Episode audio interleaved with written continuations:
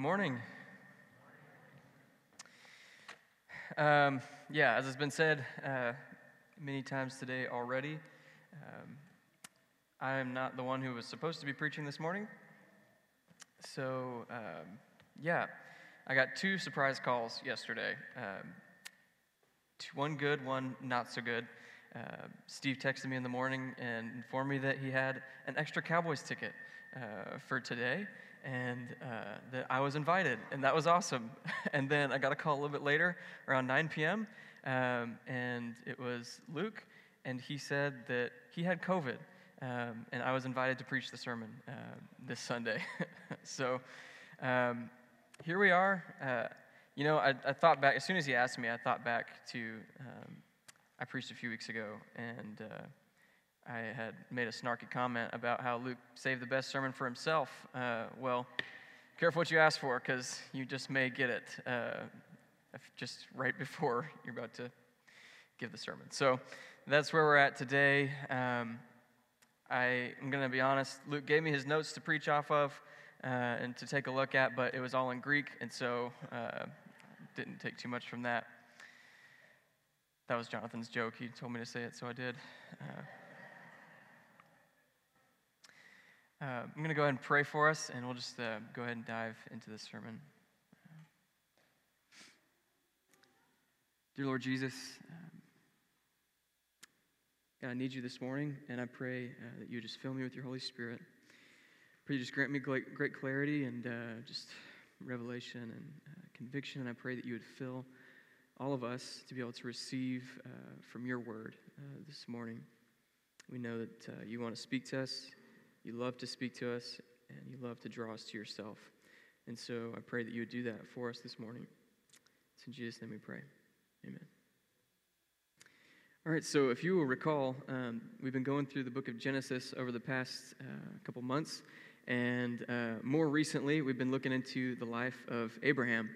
Um, we talked about how God had come to Abraham just this, you know, for in our eyes, just this random this random man, and he comes and he says, I am going, you, you follow me, uh, leave your home, and I am going to give you uh, everything. I'm going to give you land. I'm going to give you blessing. I'm going to give you descendants. He's saying this to a man who had no kids and was already 75 years old along with his wife.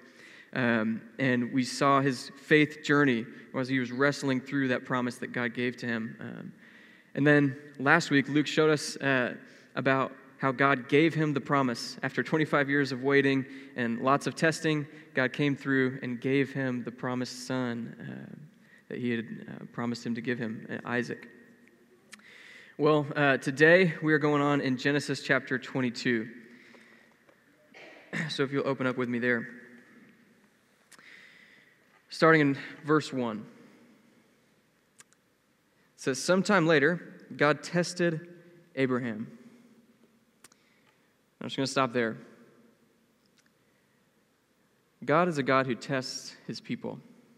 Do you know that? If you go through and you look, uh, I, I, decided to go through and, and, see how many times just this word testing comes up uh, in the Bible. Um, and just to put it technically, it comes up a lot. And uh, God likes to test his people. If you go and you look, God tested his people in the wilderness. Uh, right after he tested his people in the wilderness, they finally made it into the promised land. Uh, God says that he left some of the people of the land, the Canaanites, the people they were supposed to drive out, he left them there for the purpose to test the Israelites, to see what was in their heart, if they would actually serve him and obey his commands. And then you go on uh, and you have more testing in the Bible. Um, the Bible says, Test me and know my heart, God. That's what David said. And God, so God is going through, and it's something that He does regularly throughout the Bible, is testing His people. And what's funny is if you go and you look and you see why is God testing His people? What is the purpose of testing His people? Almost every time it says God tested them to see what was in their hearts. I don't know if you, that strikes you as odd, but it strikes me as odd uh, because we believe that God is omniscient and He knows all things. And so, why would God need to put people to the test in order to know their thoughts that he supposedly already knows?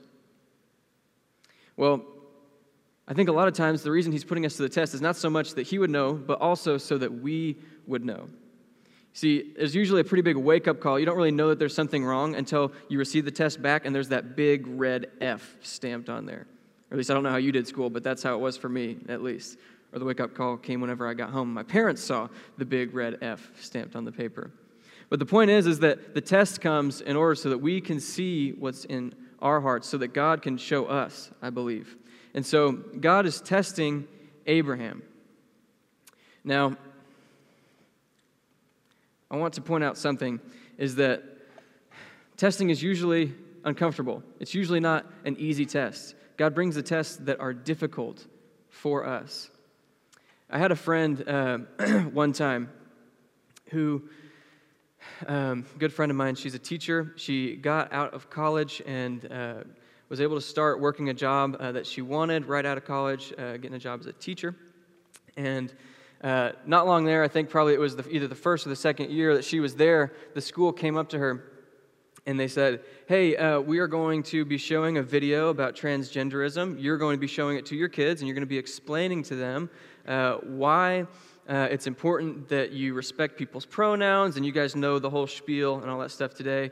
And you're basically going to be telling the kids uh, how it's okay to just choose your gender, and you can be whoever you are, no matter um, what uh, body the Lord has given you at your birth. And so, obviously, uh, this friend of mine is a Christian, and so she was pretty bothered by that, uh, and she knew that this was the wrong thing to be doing. And so um, I remember she just told me about it, and uh, you know we prayed for her um, whenever she told me about it, and uh, she went to church, and they prayed for her about it there, and you know she pretty much ended up making her mind, I'm going to not do this. You know, I got this job that I love. I'm where I want to be, teaching where I want to be, love my job, but I can't do this. I can't. If it means losing my job, I will do it if it means doing what's right by the Lord. And this decision was made on, I believe, a Sunday. And she ended up going into, church, into, the, into work on Monday, on the day that they were supposed to be showing this video. And she got there and they said, you know what, we're not going to be showing the video um, after all. And I believe that was a test. I believe that was a test to see God says, hey, look, this, I've given you the thing that you want. I've given you uh, this thing that you love to do, this thing that you believe you're supposed to be doing for me. But are you going to be willing to take this thing that I gave you that you thought you were doing for me, and will you give it up if you have to? And God does this oftentimes in the Bible, testing his people to see what's in their heart, to see if they're going to obey. And the funny thing about the test is usually the thing about testing is you don't just do it for no reason. You don't test something and then, you know, whether it pass or fail, you just throw it out. You're testing things in order to find out if they can handle the purpose for which they're made. You know, a teacher, they test their kids, uh, not just for the heck of it, but they test their kids to see whether or not they're going to be able to move on to the next grade level, to see if they're going to handle it. And if they can't, we hold them back teach it all again and see if they're ready the next year.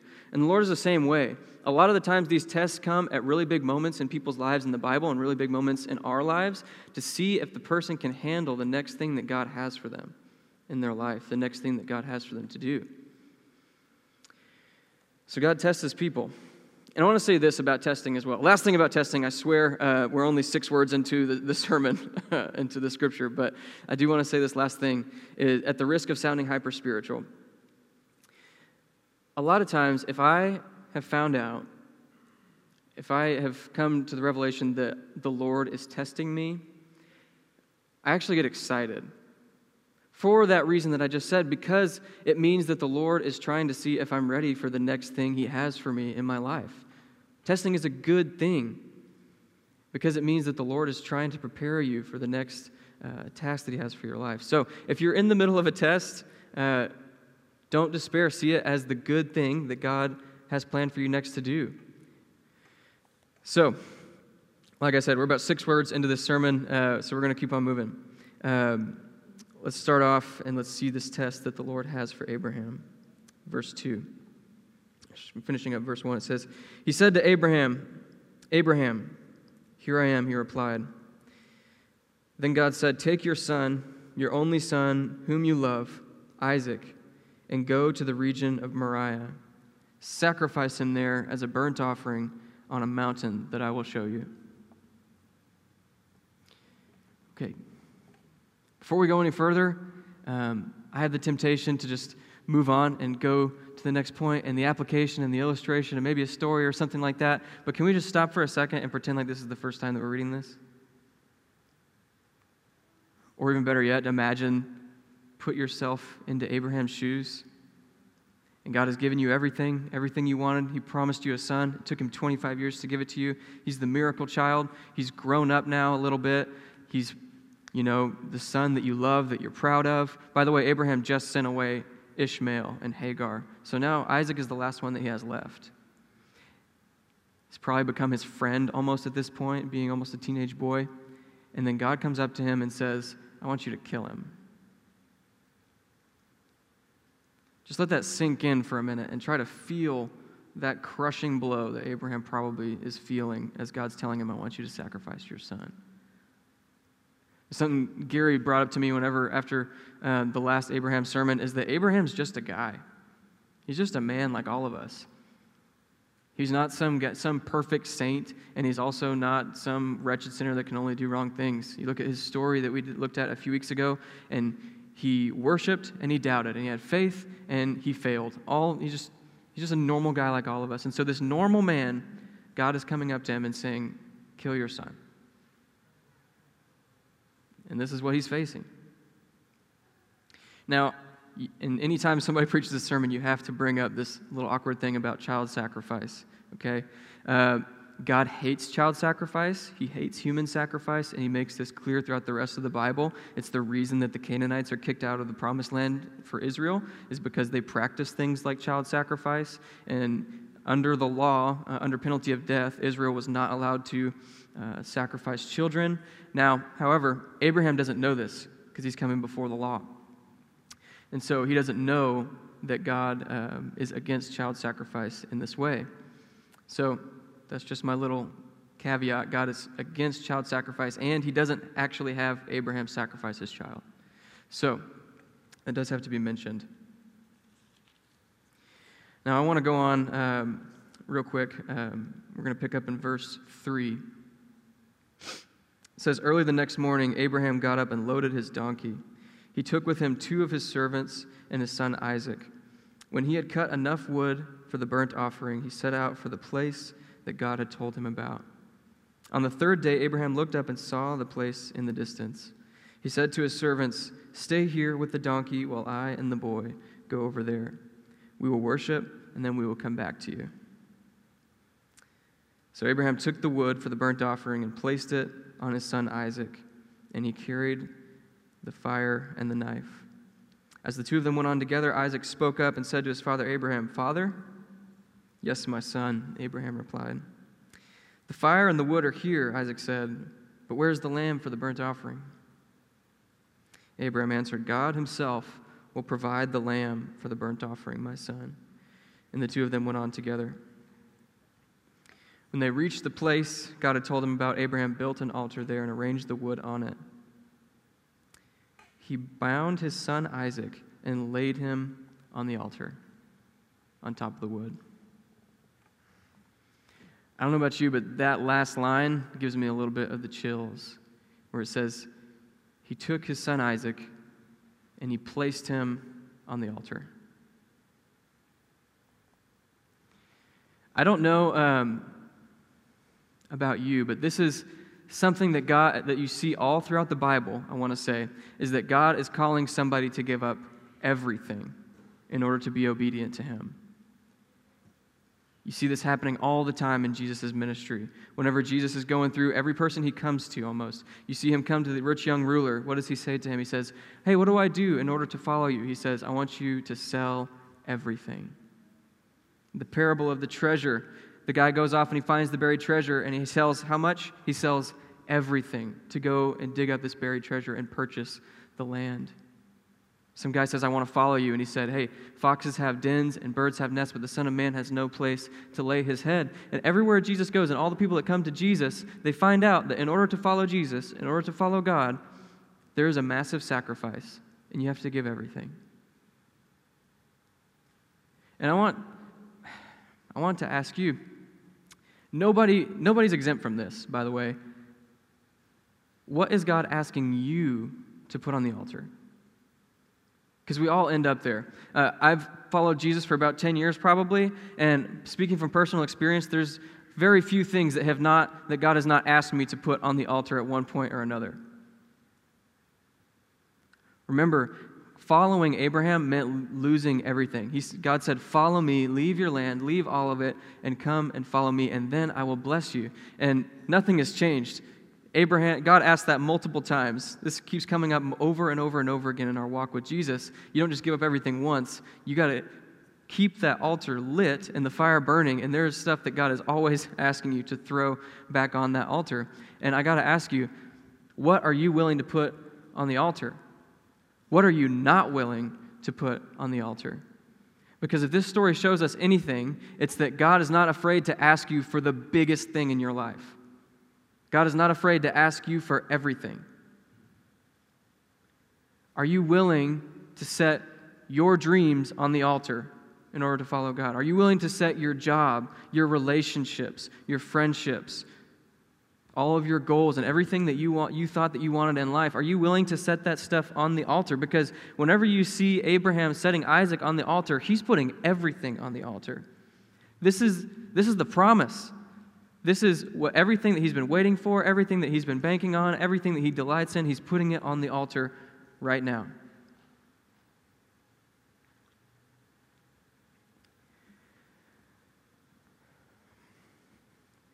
Now, here's the interesting thing about putting stuff on the altar Isaac was a good thing, he was the promise.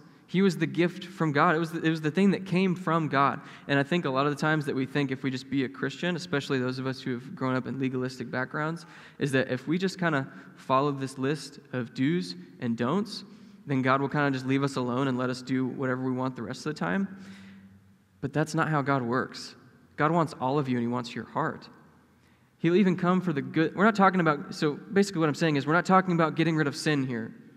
We're not talking about putting anger on the altar. We're not talking about putting pornography on the altar or anything like that. That stuff's already supposed to be gone whenever you follow Jesus. Not saying you're supposed to be perfect, but I mean, God's already said, get rid of that.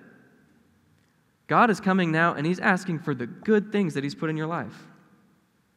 He's come to Abraham and He's asked for the good gift that, he, that God Himself has given him.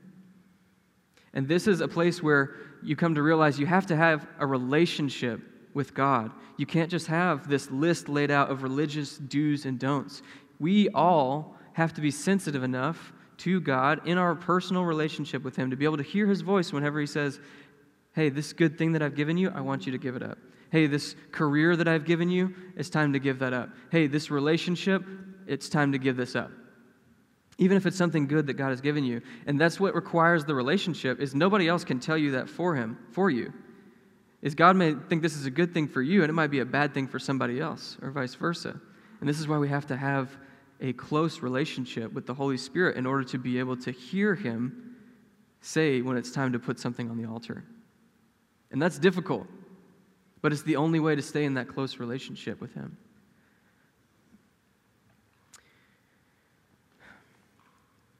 So the big question is why would Abraham do this? This is the biggest ask that God could ever be asking from him. And if I had to give just one answer, I'm going to give more than one, but if I had to give the first answer, it would be we give God everything.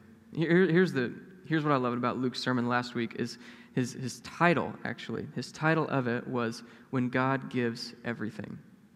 And I think he did such an awesome job talking about uh, when God gives everything through the story of Isaac. But the, ser- the title of the sermon that he had for us this morning was When God Asks for Everything. And the two kind of go together. And so the reason I would say, why would God ask for everything? Why would we say yes when he asks for everything? Well, we give God everything because he has first given us everything. He's entitled to it because everything that we have comes from him. If you go back and look at Abraham's life, everything that he had had come from the Lord. It said that the Lord blessed him and gave him many possessions, and the, ble- the Lord would bless him and he would give him land. And biggest of all, the Lord blessed him and he gave him Isaac. Everything that the Lord, everything, God was coming and asking a huge thing of Abraham, but he was asking as the one who had given all those things to him. And so when the Lord comes and asks us of whatever it is that He's asking us of, whenever He comes and He asks you for everything, the reason that we say yes is because He is the one who has given us everything in the first place. He deserves it, He's entitled to it.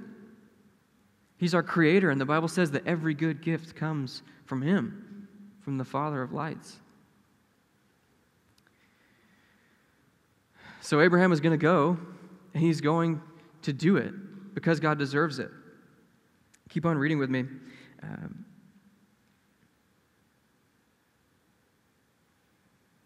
it's in verse, uh, verse 10.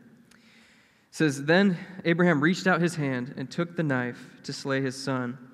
But the angel of the Lord called out to him from heaven and said, Abraham, Abraham.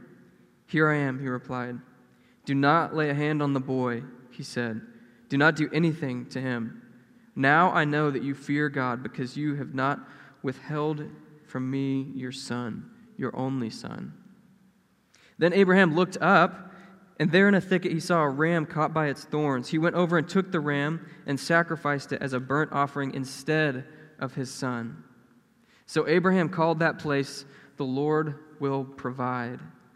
And to this day it is said, On the mountain of the Lord it will be provided. Now, I want to point out that the Lord did not have to provide the ram. Like we just said, he was totally entitled to this thing that he was asking from Abraham because he had given everything. And that's kind of like almost, that's almost how, you know, if you think about God, just philosophically, if there is a God who created all of us, he deserves our worship just because he created us. Don't think about whether or not he's good. Don't think about whether or not he gave his son for you or anything like that. Think about if only he created you. And he's out there and he's like Zeus, and he's out there and he's, you know, like these other gods like Odin or Thor or any of these people. And you read about these in Norse mythology and, you know, Greek mythology and stuff like that. And these are bad people. These gods are not, you know, they just kind of do whatever they want and they're kind of immoral, just like normal people. And they're not really that good, but they're gods. And if God's were, if our God was like that, I would propose he's still worthy of our worship. Because he created us and we just we just owe it to him whether he's good or not. But here's the thing about God is he is God, which, you know, it kind of is necessary if you are God, you're the creator and all that stuff like that that we would it'd be necessary that we worship him, but it's not necessary that he is good. He doesn't have to be good, but he chooses to be good. And so this is all the more reason for us to worship him. And my point is this is that God didn't have to provide the ram, but he did out of his goodness. Abraham he should have said yes, and the reason that he said yes to God when he asked him for everything is that God when God God is good enough to give us everything, he's also good enough for us to give everything to him. Let me, let me try to explain that a little bit. He is good enough to provide. He's good enough for us to expect Him to do good things, but He's also good enough to be trusted whenever He asks difficult things from us. Because, because of this phrase right here the Lord will provide. You see, whenever God asks us to do something, whenever He asks us to give up something big, all the time we're going up the mountain and we're anxious about what we are giving away. But whenever we come back down the mountain, we're always coming down saying, God will provide. You cannot outgive God. See, he will ask for everything, but there's not anything ever that he's going to ask for where you're going to go and give it, and then you're going to turn around and say, that wasn't worth it because you can't outgive him. Whenever we give even our biggest thing, the Lord turns around and he makes it worth it. He turns around and gives back even more because this is who he is and he's good enough to be trusted to be given everything. And that's what he did for our friend Abraham.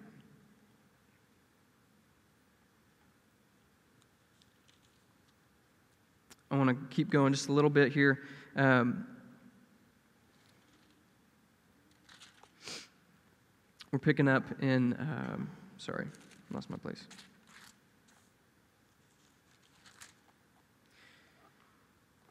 So we're picking up in verse 15.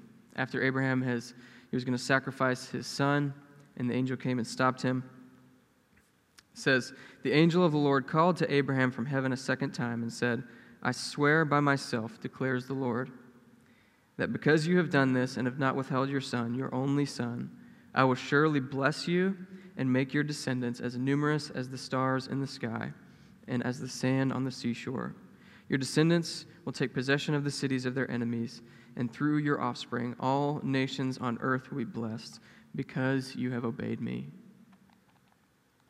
You know, what's interesting about this is that God has already promised this like four or five times to Abraham. But what's interesting is this is the last time that God will say this to Abraham.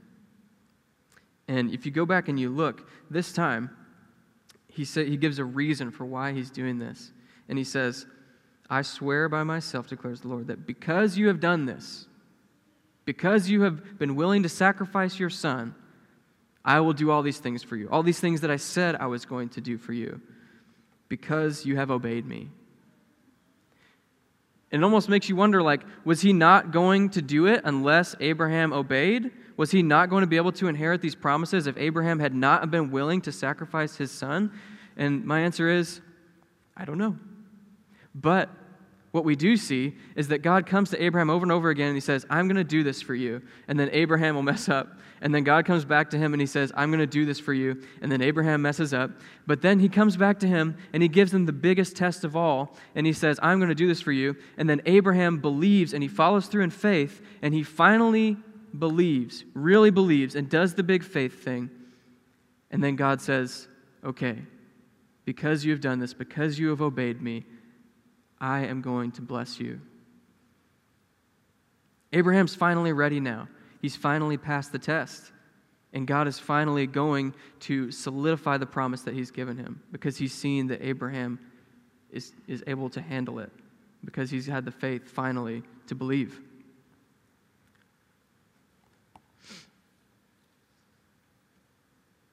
One last reason why Abraham, why we would be willing to give up everything whenever God asks us of everything. If you guys have your Bible, um, Philippians chapter 2. You can't really talk about this sermon and not link it back to the other man a few thousand years later. There was a young, another young man carrying some wood up a mountain in obedience to his father to go be a sacrifice. Except for this time, it wasn't a test, Jesus went up the mountain and he was going to go in obedience to his Father, not to be as an act of obedience, as a test showing that he'll just do it, but he's going up to be a sacrifice. What's funny is if you go back and look, uh, multiple times, Abraham says, God's going to provide a lamb for this sacrifice. But when you get up to the mountain, there is no lamb, there's a ram. That's because some people say the lamb was going to come later. And Jesus, as he's going up the mountain carrying his cross, he was going to be the lamb, the lamb that was going to be the sacrifice for the sins of the world. See, earlier I said that you can't outgive God. And I think this actually is true even for Jesus. God asked him everything to go and give his life as a man who has never sinned and he goes up and he is obedient to the call. He gives his life. He rises again to be the Savior of the world. Look at this. It says, giving him as the example of humility, Philippians says, who, Jesus, who in the very, nature God, did not consider equality with God something to be used to his own advantage. Rather, he made himself nothing by taking the very nature of a servant, being made in human likeness, and being found in appearance as a man. He humbled himself by becoming obedient to death even death on a cross. This is the greatest sacrifice. This is the one who truly gave everything Jesus. But God, like we said, will not be outgiven. It says, Therefore, for this reason, God exalted him to the highest place and gave him the name that is above every name. That at the name of Jesus, every knee should bow in heaven and on earth and under the earth and every tongue acknowledge that Jesus Christ is Lord to the glory of God the Father. You cannot outgive God. even as the Son of God. Jesus went and he gave himself on that cross. He gave up everything, and God exalted him to the highest place because of it, to where now every knee bows and every tongue confesses and worships Jesus as Lord. And this, y'all, this, forget the other stuff, this is actually the real reason that we are able to give everything to God, is because He has given everything, even Himself for us. He has shown us that in his faithfulness to us, there is nothing he won't do, even if it means dying himself. This is why we give him everything. It's because he is the God who gave his life for us. And therefore, now we worship him as the one who is exalted above every name Jesus.